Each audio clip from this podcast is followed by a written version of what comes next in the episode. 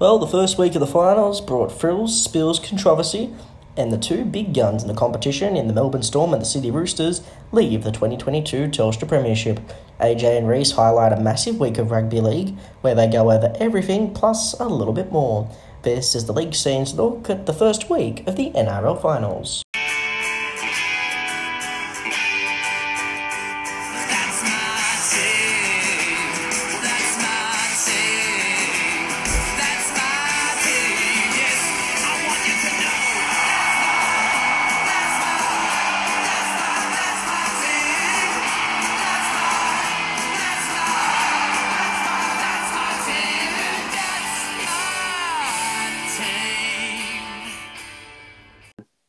Welcome everyone to the League Scenes Look at the first week of the NRL Final Series. I'm AJ Luke Antonio, contributor of the League Unlimited website and the Front Row program. Joining me, as usual, is our Nothing But League contributor and sad Broncos fan, Reece Sullivan. Reece, nice to have you here. You call me a sad Broncos fan after the week you've had, mate. That is very rich. That is very fucking rich. I've got to build up some atmosphere and some excitement for myself, mate. Come on, leave it. Leave me alone. Fair enough. I thought the finals built enough atmosphere and excitement for all of us. Until Sunday. Anyway, on today's program, we're going to spend a little bit more time than usual because we've only got four games to review. So we're going to spend some time going into some deeper dive analysis on each of the four finals, the two qualifying finals and the two elimination finals, which saw two of the big guns in the NRL Telstra Premiership depart us in the Melbourne Storm. And who was the other team again? I'm struggling to forget. Oh, that's right. It was the Roosters. They're not the Rabbitohs. Can we end this now? No. It's going to be a long episode, but trust me, I've got a lot to say on the Roosters' departure from the season. But without further ado, we're going to do what we normally do, go through the games in chronological order. And it started on Friday night with the traditional Battle of the West, and it was Penrith proving too strong for Parramatta, 27-8. It was a game that really was an arm wrestle until Mitchie Moses decided to collect the hip of Viliami kick out. Yeah, I mean, it was, but at the same time, Penrith had taken a bit of control earlier through To'o's second try.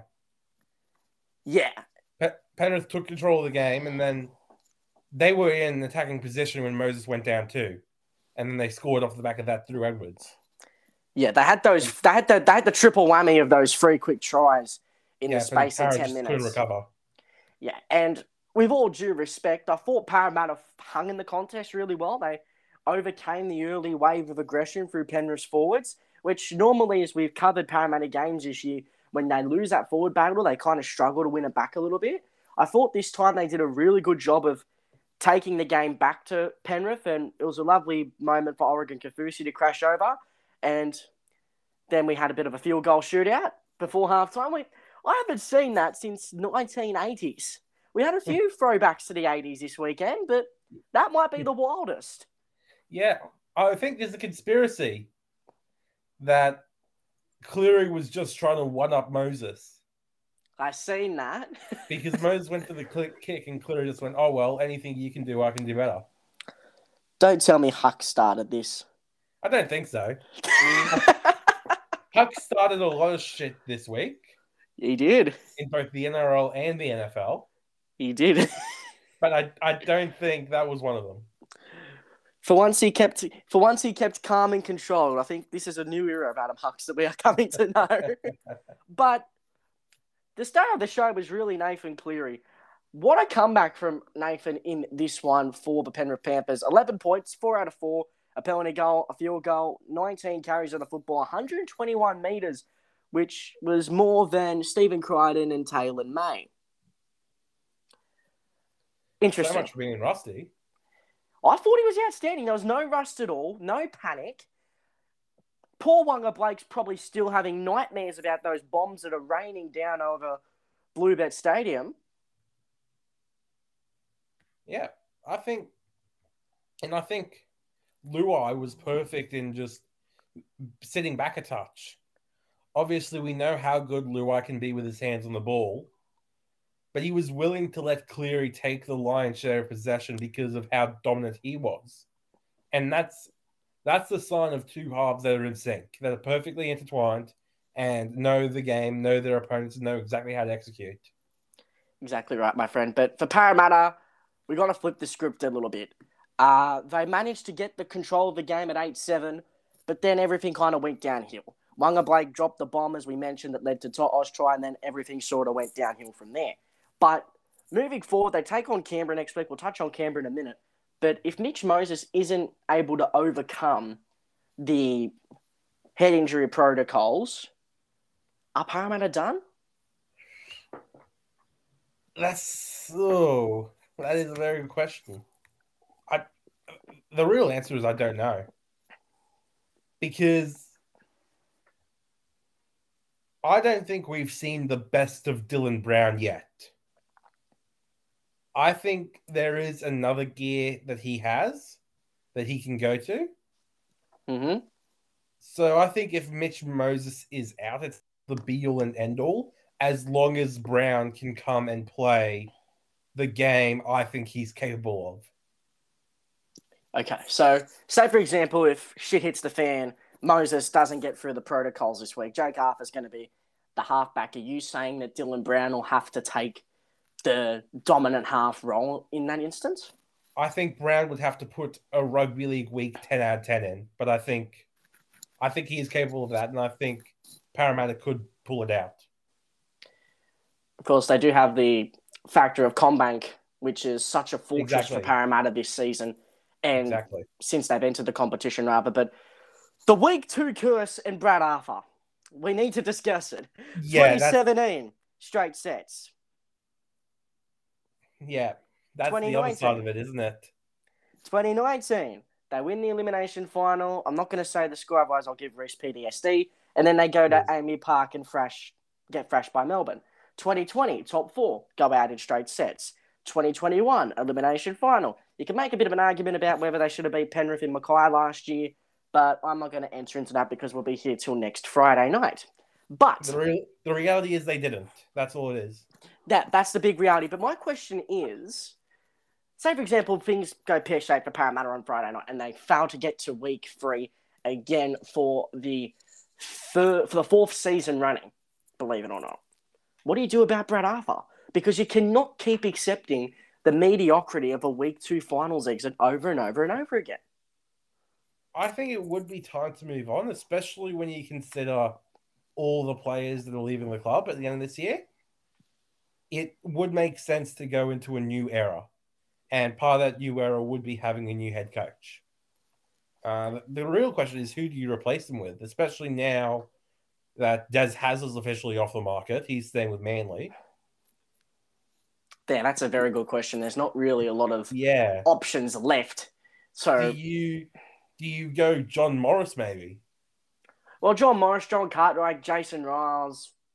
There's a lot of names you can throw in that market as far as poaching assistant coaches is concerned. Even Jason Taylor is an option as well. But again, he would embrace the Parramatta spirit by doing what he did with North Sydney and taking his team out in straight sets. True. True.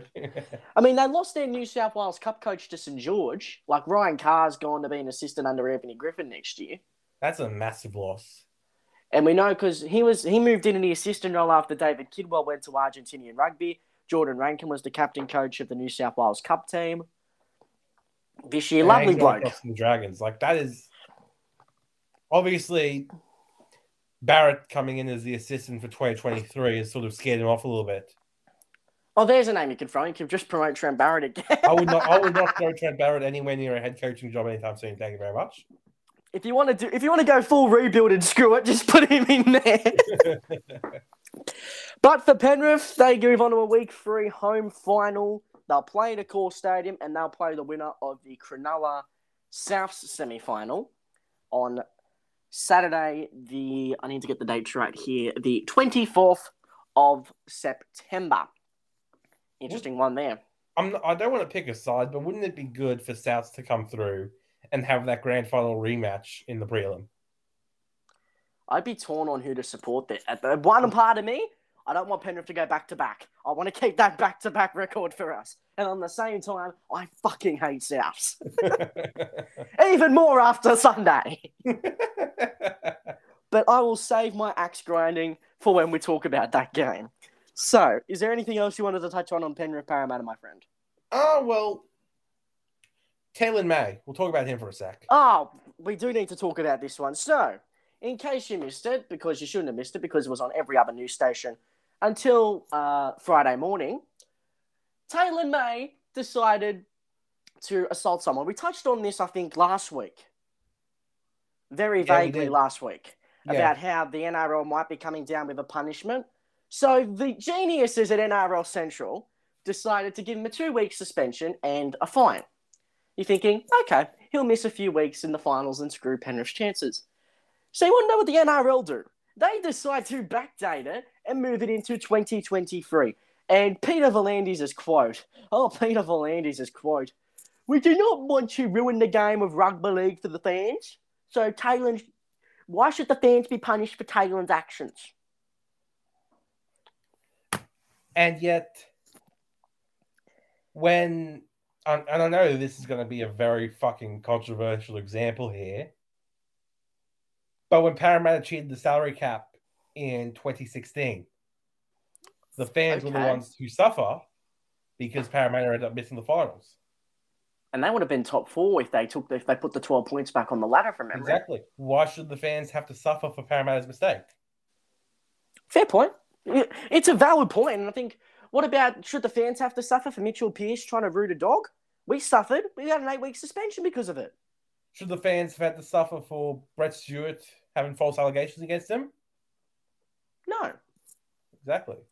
But in true lolcow style, Taylor May decided to take Will Penasini's head off, and he got sin-binned. Even better, Taylor May decided to hurt his hamstring and missed the final 10 minutes. So even if Taylor May does recover from the hamstring injury, he is still facing a one-game suspension. He's already taken the early plea. Yeah, he got the one-game suspension, which he should be... I'm surprised he's not serving that in round 3, 2023, to be honest. Nah, I'm expecting an announcement from NRL headquarters. The suspensions will be served conjointly. Conjoint suspensions. He's serving all 3 games in one. Yes! Because the prelim is that important. Again, we can't rob the fans of the best people being there. Anyway, we got to move on before I lose my mind. Canberra 28 defeating Melbourne 20. Now, who predicted this last week? You did. I said it. And Reese was like, oh, I'm a bit scared because I've been haunted by Melbourne in the past. But I was basing my assessment last week off the 2 weeks preceding. They were battered and bruised after the Roosters game. They were battered and bruised heavily after the Parramatta game. This was inevitable for me, for Melbourne. Fair enough. Fair enough. Obviously, I'm not going to debate that they weren't battered and bruised. It was, especially the Roosters game, was extremely physical, and then obviously Parra were able to take advantage of that physicality in their game. To be fair, I thought the Storm's forwards weren't too bad. NAS in particular was pretty awesome, as he usually is. Yeah, in fact, that try to give him the lead before, just before the hour mark was huge. Yeah, exactly. But I think where the game was won and lost, Joseph Tarpany. What a season this young man has put together. It is. He is ridiculous. He has. Well, he's been doing this for a few seasons, but it's been overshadowed by how good Papali'i is. But now that the Raiders are sort of back in the spotlight thanks to this run of form, and now beating Melbourne, getting to a semi-final, Tarpany is able to get a lot more of the praise than he has been in the past. And it's for very good reason. He's probably going to be the Dalian lock of the year. Probably. And that's in a season where Jason Taumalolo was on the team that came third. I think he'll get prop of the year, sorry. Lock of the year, I think Taumalolo's a lock. Okay, fair enough. I can see that. You look at the New Zealand team for the World Cup. Tarpany, career best form. Fisher-Harris, career best form. Poor Jamaica, now that Dom Young's not playing for them, are going to get smashed. Yep, fair enough. Pray for our reggae boys, please. Yeah. It's... Matt Timoko. Yes. I want to touch on this young man. Talk about the nerve in your first finals game. The stiff arm on Munster to score that try, that will go down in finals folklore for the rest of history. That was one of the biggest don't argues I've seen in a finals match for a long time. He just caught him beautifully. He did. Yeah, Timoko, he is a very, in my opinion, underrated player. Do you put him on the plane for England in the World Cup? Could definitely be a possibility. For New Zealand? Yeah, like, oh, I love how you got that wrong. But yeah, it could definitely be a possibility. But Timoko, he's played, I think, every game for Canberra this season. I'll just check that. Yes, he has. He's played all 25. Wow. And he's sort of just flown under the radar. Like, we've barely spoken about it on the podcast in general. Yeah. Like, I touched on it after the Roosters game because he made Paul Momirovski look like a bum. But let's be real. Anyone could make Paul Momirovski look like a bum this season. But, you know, he had, in his first 11 games for Canberra, 2021 and 2020, he didn't score a single try. This season, he's up to 9. He got that one in the elimination final just then, going along with 5 try assists and 9 line breaks. Quietly, he's turned into a very consistent player, very solid defender as well. Yep. I'm, obviously, me being a Jared Croker fan, it is a bit of a concern to me because I don't see Croker getting back into first grade. He's kind of taken that spot consistently this season. He's been a shining light for the Raiders. But speaking of shining lights, here's one that's another one under the radar: Hudson Young. Yes. I know he's had a bit of baggage on him in the past for his grabs around the face, but I don't think it could be argued anymore. He's such a game breaker. That chase through on the grubber, which Cam Munster was happy to go dead, turn momentum and give the Raiders the lead, is sensational. Yeah, and 14 tries on the year for Hudson Young. He has, how much is that? 7 in his last 5 games. Yeah. You know, 8 in his last 7. He's been on a bit of a tear. He's finding form at the right time. He is averaging, if I can see, 105 meters a game. You know, tackle-wise, he's very, very strong, very, very solid. Yeah, and also Xavier Coates, a hat-trick for him.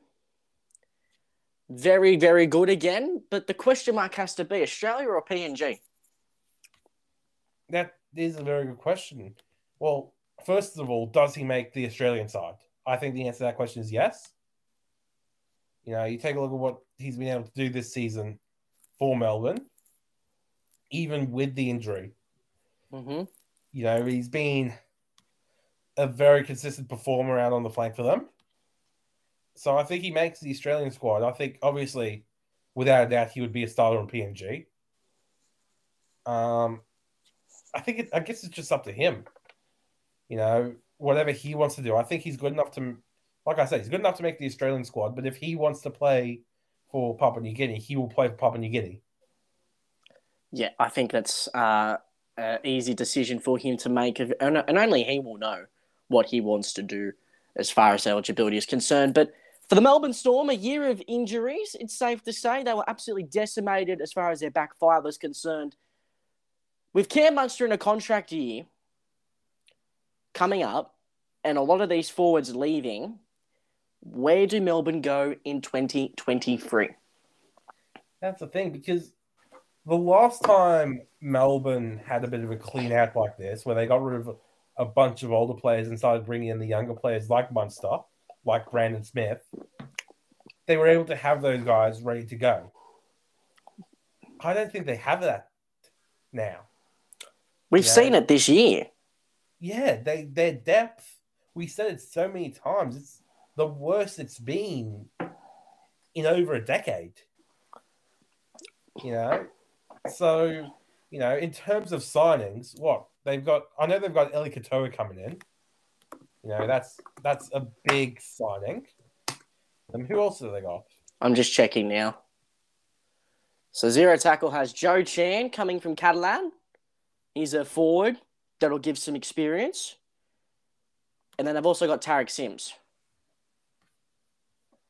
Yeah. And we know what Tarek's done this year. Been a bit of a mixed bag. Yeah, it's weird. They don't have anyone to replace Jesse Bromwich as well. That's a big thing. They don't have that enforcer ready to go. Exactly. That we've seen in the past. And we know NAS, he is an enforcer, but he can cross the line. Whereas Bromwich he rarely goes across the line. He rarely goes into the, sin bin sort of area. Yeah. It's definitely concerning. And obviously the biggest loss, Brandon Smith as well. Off to the mighty Roosters. Yep. He's been able to do so much for them in that 14 jersey, or when he's had to in the 13 jersey, in the 9 jersey. And, as much as I hyped up young Tyron Wishart at the start of the season, he didn't show enough to warrant being able to step into that role and perform even 3/4 of what Smith was able to do.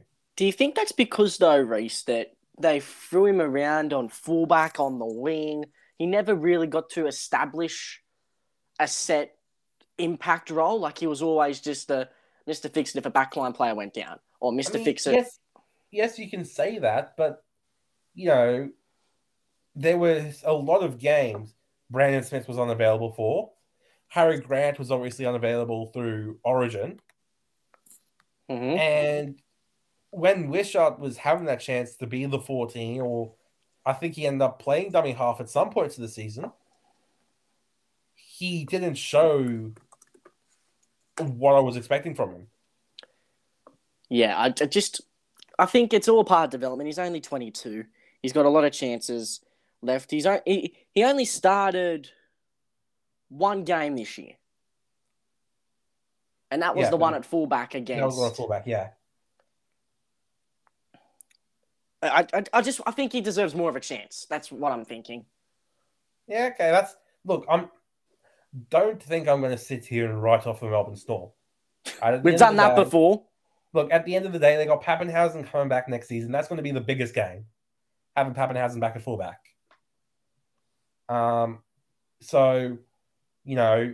If there's one team that's capable of bouncing back from this with all the players that are leaving, it's definitely a team coached by Craig Bellamy. Indeed, it is, my friend. But there are just a lot of questions that he will need to answer before the start of next season. That's the point I'm trying to make. Yeah, I tend to agree there, my friend. But Canberra are moving on to play the Parramatta Eels on Friday night at CommBank Stadium. Another intense atmosphere for Ricky Stewart's side to walk into. You give him much of a hope again? Oh, I definitely give him much of a hope. Like I touched on, especially if Mitchie Moses is injured, if Canberra can develop a game plan to shut down Dylan Brown, they're a massive chance of winning the game. I do think individually that battle between Brown and Jack Wyton is going to be massive in deciding who wins the game. I 100% Wyton agree. Hasn't necessarily had the best season of his career. But I feel like he is finding form at the right time, like a lot of the Canberra players are. Yep. And if he can match one-on-one, you would assume that Fogarty beats Jake Arthur in their head-to-head. I'd assume so too. Having Canberra win that halves battle would be massive. And especially if the form of Joe Tarpany, as we were touching on just before, but... Yeah, that forward pack battle, oh boy. It'll be a Papali'i and Tarpany versus Campbell, Gillard and Bolo. It's going to be incredible. Let's just say that. Mouth-watering. Mouth-watering indeed. But anyway, moving on now to our second qualifying final. North Queensland 32, Sharks 30. In this one, defence was optional. Both sides scoring 5 tries each, with the Sharks ingeniously deciding to bottle the game inside the final 10 minutes. It was there for them. They had it won. And unfortunately, Connor Tracy's grab on Valentine Holmes, as well as the obstruction, cost them. Yeah, it did, you know. It was a bit of a brain fart there from Tracy. Obviously, hindsight is always 20/20, but the ball did skid away from Holmes. I don't think he would have got there in the first place. They didn't give it a. They didn't give the penalty try a possibility. They didn't give the penalty try for a reason. But look, you can say the Sharks threw the game away, but you have to give a lot of credit to the Cowboys. Yeah. Number one, for their ability to hang into the game when the Sharks did take it out to an 8-point lead after the Kennedy converted try. You know, but also number two, just the sheer amount of work the Cowboys went through. You know, they had, well, first of all, let's just touch on this. Petahiku, 314 meters, none of them coming on kick returns. Holy shit. That is absolute. It's ludicrous. Holy fuck. That's what it is. I'm just looking at that number for the first time. Jesus. Monstrous. Seems unrealistic. And it's not a fullback either that's done that. Yeah, exactly. He had 8 tackle breaks too. That's even more crazy. But then on top of that, you also had 231 meters for Drinkwater. Tommy Dearden, 123 meters from 5'8". Reece Robson, nearly 100 meters. 70 meters just on dummy half darts alone. Cotter, 182 meters. Leilua, 161. Taumalolo, 217 on 24 carries. 104 post-contact meters. There'd be some props who would be happy to have 104 meters on their own, let alone post-contact. Gilbert had 104 on its own. Wow. A lot of work for them. And, of course, if you look at tackles as well, I'm sure there'll be some monstrous numbers there. Ruben Cotter, 60 tackles. Robson, 59. Nanai, 45. Taumalolo, 42. But it's not just the Cowboys that had a lot of work to do. The Sharks had a lot of work to do. Talakai, 237 running meters. Who else did something good? Muatalo, 275 of 150 coming off kick returns. Toby Rudolph, 143. But they're not matching the workload, though, with the Cowboys in terms of what we were saying before. Yep, exactly. I think half of that issue was the halves. I thought, you know, it's weird, but I thought Nico Hines was a little bit passive. Obviously, his passing game was awful. Was awesome. He had 4 line break assists, 3 try assists. His kicking game was pretty much on point. You know, 10 bombs as well. You just want him to attack the game and take it to the Cowboys bit more. Yeah, with the ball in hand, he had, 74 touches. He passed the ball 40 times. He kicked it 24 more. And then, you know, only 63 meters. I feel like he has the talent to engage the line. Yeah. And to cause damage the way on the other side Dearden was able to do. Dearden, that dummy half try from Dearden, you know. Something special, wasn't it? Obviously, you know, Moylan, it is sort of more his game to be more attacking. Yep. And the Cowboys did a really good job of limiting that. But in that situation where Moylan is being limited, Hines needs to step up more. And I think, you know, this is his first final series as a halfback. He will learn from that. But for now, it's a weakness in the Sharks. Yeah, and we did have 2 periods of extra time. Of course, the way it works in the finals, we have 2 5-minute periods of extra time where any score counts. But at the end of the 2 periods, if there is a winner, the team that's leading wins. But if not, then we go to the conventional golden point we love and know so much. But the fun part was seeing the Fox League clock count upwards. Yes. For those that don't know, the Fox League clock, I think it was since they started, has counted backwards. Yes, it has. Pretty much since since Fox League became an independent channel. Yeah, it's been driving us mad, the fact that it goes backwards, but it was good to see it count upwards. And in the 93rd minute of stoppage time, Valentine Holmes steps up, booms a two-point field goal, and seals it for the Cowboys. They get the week off, while the Sharks took on the winner of the second elimination final in South Sydney on Saturday night at Allianz Stadium. I'll tell you what, I think when watching that two-point field goal, Peter V'landys was thinking about more than just the fans. When he was drafting the rule changes, I guarantee this was the scenario that he was thinking would happen the most. But what a way for the game to end. It was just, I really wanted it to go to like the 95th minute, just or something.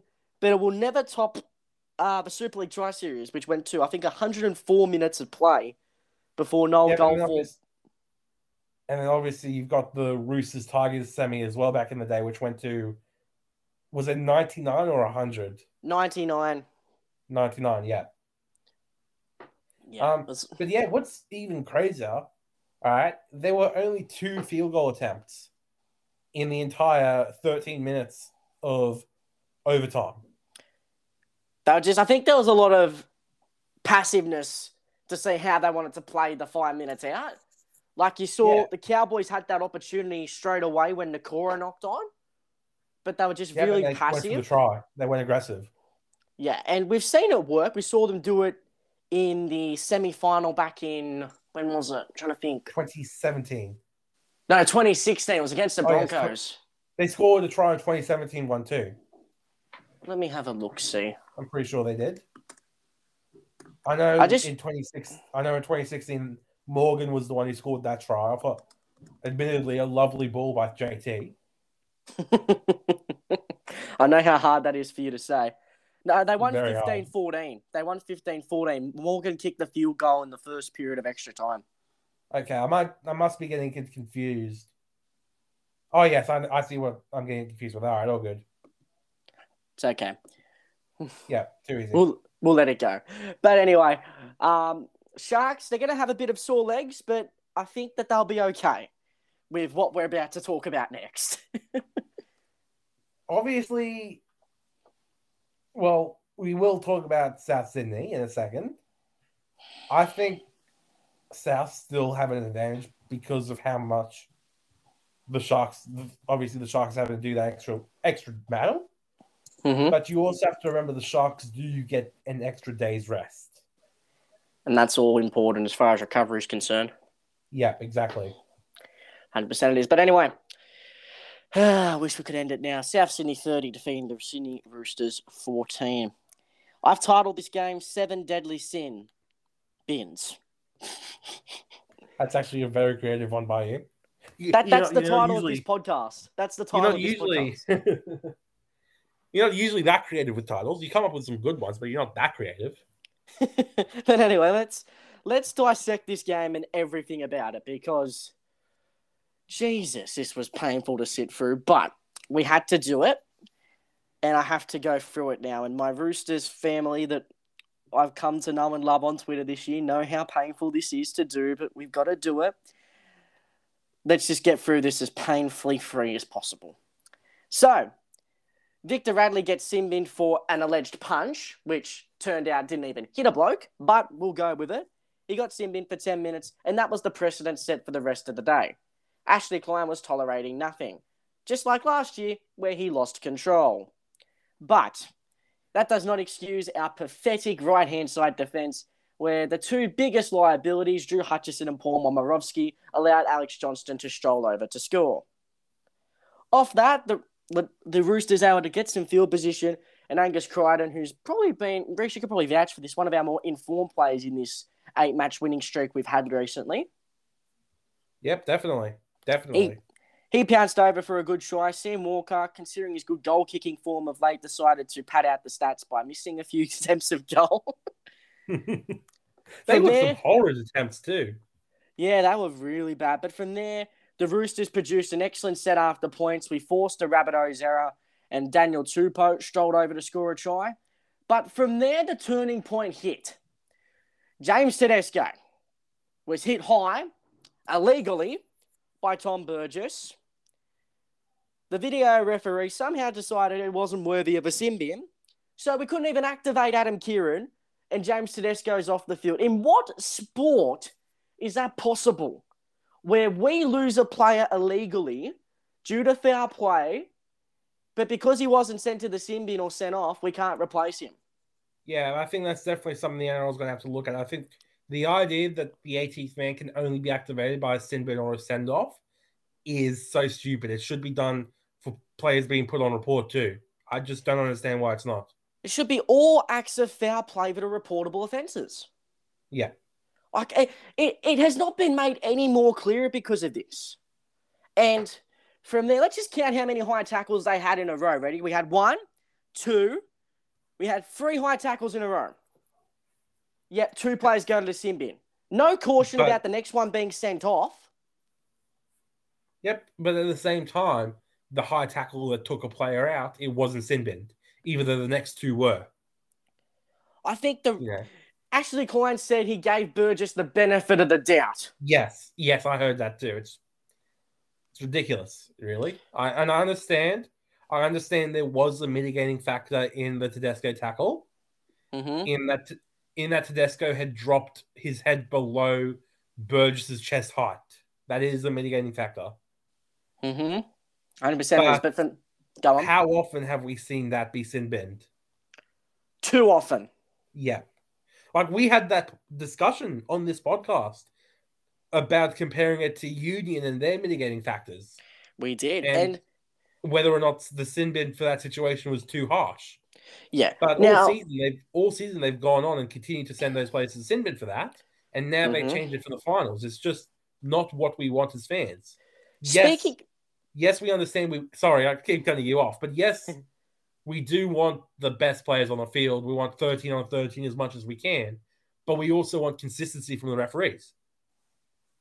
100% we do. But for me... And I know this because I covered the game in specific, but the Tane Milne high shot reminded me very much of the Francis Molo high shot that saw him got sent off against the Titans. It did. I thought I was okay with that one being a sin bin, though. You were okay with it? Again, there was that mitigating factor of Suaalii. He did sort of slide into the hit. Yeah, but... we can excuse that one, but what's the excuse for the coat hanger on Connor in the second half? That one there is no excuse for, especially when you consider that it's his second coat hanger of the game. I think he should have been sent. Yeah, I don't get it. I know we want to keep everyone on the field for the finals. I understand it, but we've got to have some boundaries because we kept seeing after this, the Symbians weren't a strong enough force of action yesterday. They should have been send-offs, and... I know it's finals and we want to see the best players on the park. We don't want to spoil it for the fans, as we've heard our boss and almighty PVL say. But our sport is laughable with the inconsistencies on fair play. Yeah. Realistically, though, I will commend Klein for one thing, which was in the scuffle in the 60th minute, sin-binning both Totola and Radley. I think there would have been a lot of referees that would have only put Radley into the bin in that situation. Yeah, I felt Victor was just stupid there. Like, yeah, and even the referee, the incident, the preceding push on the face, the fact that he came in third man in was just stupid. It was just super duper stupid. Yeah. But from there, the Rabbitohs went over to score with 11 men because Drew Hutchison can't defend. Yep, that's a pretty fair answer. So we go down 12-8 and we managed to hang on to half-time. We were a touch unlucky not to score with Suaalii, but then Daniel Tupou went down just after half-time. So Robbo's big brain strategy back from 2017 backfired in spectacular fashion again. Also, don't forget at this point, Crichton has also been ruled out with a concussion.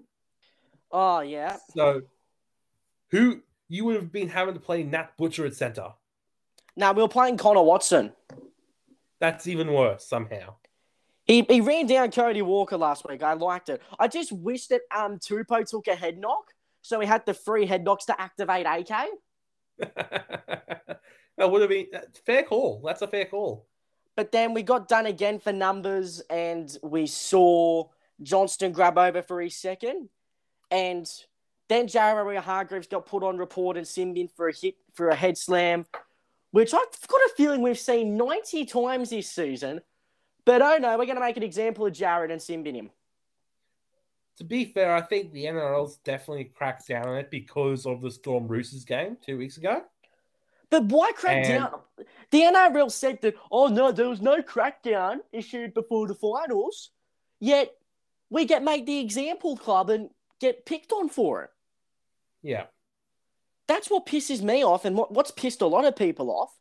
From there, Jai Arrow went over to score and effectively sealed the game, but we were able to force a mistake off the kickoff. And Nat Butcher, who I've got a feeling has sealed that back row spot next year, he's been amazing in this back end of the season. He got over for a lovely go. Yeah, so Tilly's definitely going to have a big offseason if he wants to get back into the starting side. North Sydney. Yep, JT, you're putting Satilli in next week? Okay, good. But yeah, we weren't able to get that killer blow afterwards, and we had that scuffle as we touched on, and then Tane Milne nearly decapitated Connor Watson, and we just weren't able to get any momentum back, and unfortunately they went over late to score with Isaiah Tass. But a lot of postmortems were said. Honestly, I've got to have some harsh words on some people. Paul Momirovski and Drew Hutchison, I hope to never see you in first grade for the Roosters ever, ever again. Hutch more so at centre because he just pisses me off there because he's not the right build. Like, we brought in Oliver Gildart on loan. He would have been better yesterday. Yeah, 100% would have been better. Correct. The forwards, they tried their asses off. Matt Lodge ran for just under 200 metres in 52 minutes. That's an impressive effort. Who else played well? Nat, I touched on, but I want to give a farewell message to two of my favourite players, Sammy Virals and Siosiwa Takeaho. Blokes have been rocks for us in the last 3 years. Sammy's just been brutally unlucky with injuries, and I wish him all the best going over to the Titans, whereas Siwa is going off to Catalan. It's crazy. I think, Obviously, Siwa's not at the best of his abilities at this point of his career, but he is still an NRL-level prop. I don't think he could have... He wouldn't have, if it wasn't playing for the Roosters, he wouldn't have stayed in the NRL. Yeah, I can understand that. I definitely understand that, but, you know, I think he could have been a Rooster next season, personally. Yeah, I think we've just got a lot of young depth coming through. As we broke exclusively on the league scene, Terrell Mays re-signed. Was it Siwa's choice to go over, or did the Roosters sort of give him a tap? Siwa's choice. There was a lot of money Catalan threw at him, and what you notice is a lot of Roosters players do go over there because when we were travelling over for the World Club Challenge, we'd always stop over in Catalan because of the repertoire Robbo built over there when he was coaching. So it's not a surprise. It's not a surprise to see a lot of former Roosters jet over and eventually play with Catalan. Pierce, Maloney, etc. Napa, yep. Yeah. Okay, but now to give some credit where it's due. South Sydney, they outplayed us through the middle of the park at times, but they had to get physical to do it. Cam Murray back in that side made a world of difference as far as the ball playing was concerned. Latrell Mitchell, whilst the statistics say he was quiet, 9 runs, 78 metres, only 25 kick return metres in quite a soft display. He's just his hands on the football in the red zone are just, as much as you might hate the bloke, you got to admire it. Yep, exactly. Definitely. He always, even though we can criticize him for the workload he puts in, he always seems to pop up at the right time. Yes, that's the point I want to make. But yeah, what do you make of the kicking duel to start things with Latrell booting it back to Sam Walker? It was interesting. They lost. The kicking duel? Yeah, they lost, but it's not something we see pretty often, eh? No, it wasn't. It was more a rugby union thing. It was, but I've got a feeling that all the concussion stuff and all the stuff around the perceived loss of control. I'm going to ask you the question. Do you think Ashley Klein lost control yesterday? Partially. And do you think he used the right tools to keep control? Look, I think after the Waria Hargraves sin bin, everything sort of started boiling over. And that inevitably led to the scuffle. Yeah. But after the scuffle, Klein stepped in and made the right choice by making both players sit down. Even though what Totola did was comparatively minor in the grand scheme of things, him sitting down to Totola set the precedent that, all right, there's going to be no more of this. We're just going to now go sin bin, send off, whatever. Do you think it came too late, though? I don't know, because there wasn't really an opportunity for him to do it earlier in the game. Obviously, just as far as like the high tackles are concerned, I've got a question mark about the high tackles are one thing. You know, high tackles, as much as we hate them, they are part of the game. They do happen on accident. You know, you do go for a player's chest and they slip into your arm. That does happen. Mm-hmm. What JWH did was intentional. Even if some Roosters fans will disagree, it was intentional. And that's where you have to sort of draw the line and go, okay, no more. Klein probably did the best thing in that situation by sin binning him. I think it would have been too harsh to send him off. Mm-hmm. And then obviously when everything boiled over, like I said, Klein did the best of his ability to sit both players down. And then the Milne incident, it happened 5 minutes later, but I think it's not related, in my opinion. No, it's not related at all. Not related. That was just Milne being a bit of a bonehead. Being a bit of a lolcow. But anyway, Souths are moving on to week two. They'll take on the Sharks while the Roosters had their Mad Monday down at a bowling club. Sounds like the most Robbo thing to do, to be honest. It was a low key because we're gonna have a big World Cup representation, so we can't go on a massive bender and dress up like a bunch of lunatics because we'll end up on the back page of the Telegraph. Yeah, don't need controversies. We don't need that. We don't need Buzz getting pissed off at Michael Clark again. Exactly. Okay, moving on now to Graham Annesley's briefing. A lot to go through this week. So we touched on a lot of the simmies. We're going to get Graham Annesley's opinion on what was said. And then we're going to get into a bit of a discussion around diving in the game. So, as always, Reece, jump in if you want to add anything to a particular incident. So, Storm v Raiders. Some people question this decision with the Nelson Asapa-Solomona knock-on. In real speed, it looked like he lost possession. But when you look at the incident in slow motion, you can see that the ball comes away from his hand and bounces off the leg of a Raiders player, which constitutes a knock-on and thus a correct decision. Yep, I think that's very fair. Sharks v Cowboys, an obstruction ruling regarding the lead run of Jesse Ramian on Valentine Holmes. Ramian stops in the line and prevents Valentine Holmes getting the chase in, stopping a try. Holmes is entitled to be allowed to chase the ball carrier as a defender. And I put there, just referred, I remember a few weeks ago, I think it was round, when did you guys beat the Knights? Round 22? Yes, round 22. I remember we had a bit of a discussion around obstruction indicators. I didn't want to screenshot the graph and put it in again, so I just put, please refer to obstruction indicators that were in a previous briefing document. Now, also from the same game, the Valentine Holmes-Connor Tracy incident, question marks surrounding a penalty try. We'll play bunker audio, which cleared all aspects of play leading up to the grab. Bunker official Sutton is of the opinion that Holmes wouldn't have scored the try. The bunker has determined that Tracy was initially in the contest, but he does play the man. Yep, so what they're basically saying is if Tracy doesn't go at Holmes, it's not certain that Holmes would have got to the ball first. Correct. However, he did say that Tom Burgess could have and should have been sin-binned for the tackle on James Tedesco. But he understands why they took the actions they did. Yep, and I can agree with that, like I said earlier. Graham Annesley said, on the sin bins yesterday, it was a lack of discipline from the players. Yesterday, we saw a whole range of incidents that took the decisions out of the hands of the match officials. They crossed the line. It's not the fault of the referees nor the bunker. Yep, 100%. And that's just one of the things you get in a rivalry game. Yeah.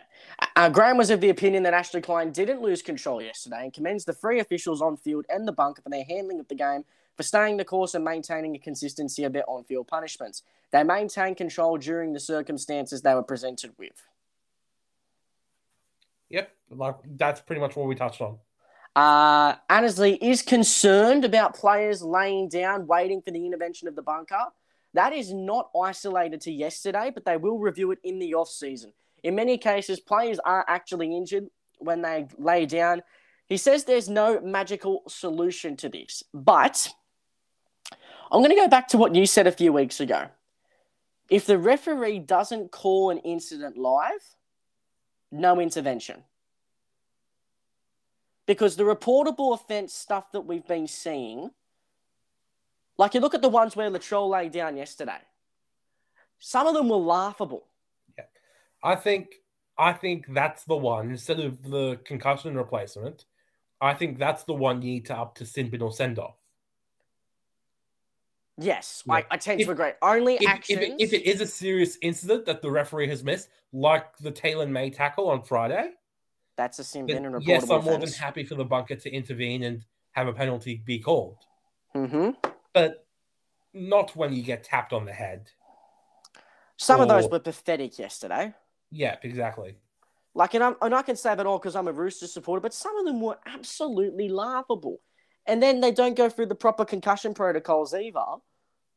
And that's another thing that got me right up. Mark Nichols was knocked out, yet somehow was magically allowed to play on. Yeah. But, oh, no, when a Roosters player goes down, injury surveillance doctor has asked us to stop the game. It was bullshit. Yep. It was absolute bullshit. Yeah, I can definitely see where you're coming from. He stressed that there was no crackdown. It was a reaction based on on-field reactions from players. He further went on to say it's a difficult issue, diving and staying down. He said that if the match officials miss something, and with the increase of video technology, the outrage will be immense. What do you make of that one? Yes, I can agree with that. We both have active profiles on Twitter, and we know how ugly it can get when referees miss calls. Yep. So we don't want to be adding any more fuel to the fire. Thank you very much. 100%. But anyway, without further ado, it is time for this week's prestigious Low Cow of the Week. Mm. This week goes to the South Sydney Rabbitohs Twitter account. Ah, yes. Their hilarious... childish piece of bullshit that I have seen from an NRL Twitter admin. Yep, go on. It was absolutely laughable. Like, Victor Radleon getting sin bin the second time. Oh, yeah. You're a bit angry there, Victor. Fucking me. That was pathetic. Holy shit. Wow. I don't like when admins sort of break the character of being the footy team to do stuff like that mid-game. Like, and you saw it with the Steelers-Bengals game of the NFL this morning as well. Both admins were giving it to each other. Yeah, like, it was pretty bad. You know, but it's good for engagement purposes, but it's just overall it looks a little bit cringe. Not going to lie. Yeah.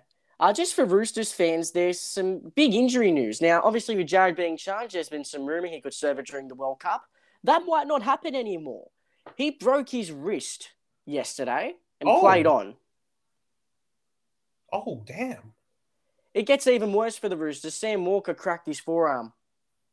Fucking hell. And played on. Well, that would have been a bit of an issue if you won, to be fair. I'm just proud of how they fought on. They kept going. Definitely, yeah, definitely. It is something Roosters fans should be proud of. I just wanted to bring that up because I saw it there. But my supplementary lol here goes to Money Mac, Evan McPherson. Yes. Now, let's just have a chat about this now. So Evan McPherson has built a reputation for being money and clutch in big situations and decided to self-proclaim his nickname of Money Mac. Now, slight problem. The long snapper, the dude that's actually responsible for hiking him the ball, was injured today. So the Bengals go ahead and score a go-ahead game-tying touchdown. I was watching this all live this morning, absolutely pissing myself laughing. Game-winning extra point gets blocked. Don't worry, it gets even better. They had another one. I think it was from about 27, 28 yards out. He gets snapped the ball. It's like a 12 overall kicker kicked the ball on Madden 22. Am I wrong? You're not wrong. It went flying sideways. It was like Brandon McManus's one against Cincinnati when it missed the net. Yes, yes.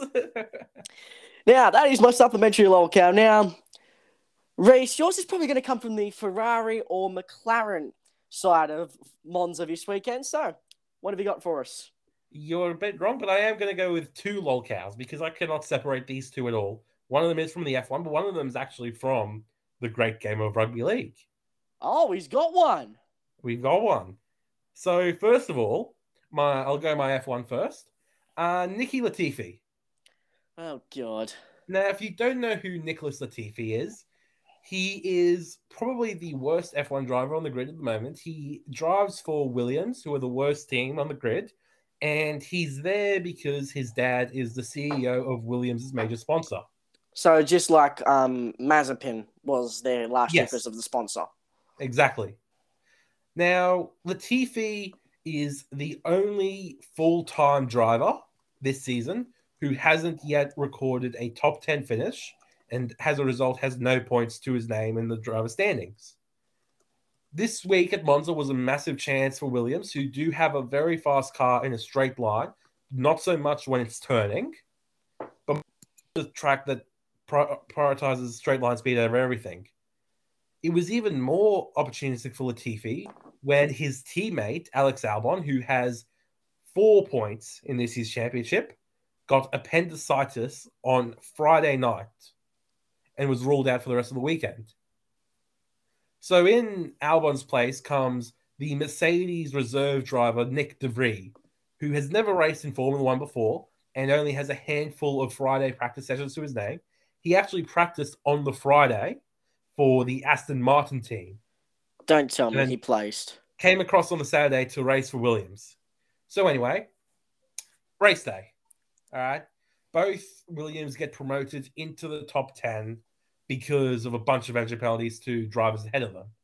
Mm-hmm. Latifi slides out from the bottom of the top 10 and ends up finishing P15.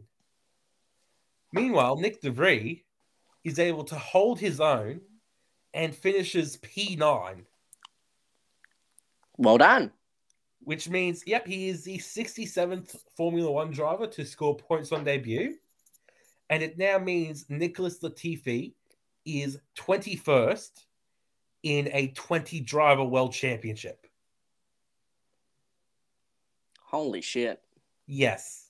Latifi is off contract at the end of the season, and there are a lot of rumors that Williams will finally pull the pin on him. Hopefully it's true, because I cannot stand to see him in Formula One any longer than I have to. But we still have one more lolcat to go, and this is my favorite one I've done yet. Okay? Oh, God. You are going to love to hear this, because it's everything we have put down wrong with rugby league, and it's from a familiar face. Who is it? It's our good friend, Jermaine Azarko.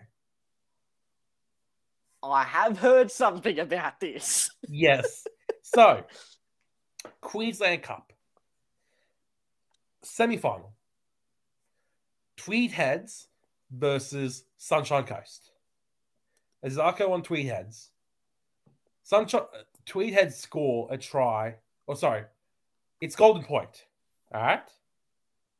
Sunshine Coast are kicking off to Tweed Heads to start the Golden Point period. They kick towards Azarko, who's wearing an ominous jumper number 21, by the way. And Azarko loses it in the sun. That's okay. Sunshine Coast have kicked it relatively short. The ball's going to bounce 5 metres out from the try line. It should be okay. The ball hits its top and skids over the dead ball line. So it's a line dropout. Tweedhead's kicking back to Sunshine Coast now. But that's all right. No. Massive chance for Tweed to just kick this dropout as far as possible, keep Sunshine Coast out of field goal range, and then just work their way back into the game. They give the ball to Azarko, and he decides to kick short. And he aims the ball to land exactly on the 10-meter line. All right? It's actually a really perfect pinpoint kick. Like, it's going to hit the 10-meter line, and then on the bounce, who knows where the ball ends up. There's just one slight problem. The back rower on the left edge for Tweed Heads overran the ball, and as it was coming down, it hits him on the thigh before it travels the 10. So it's a penalty to Sunshine Coast right in front of the post. They duly put on the 2 points from the penalty goal and end Tweed Heads' season in one of the worst ways I can possibly think of.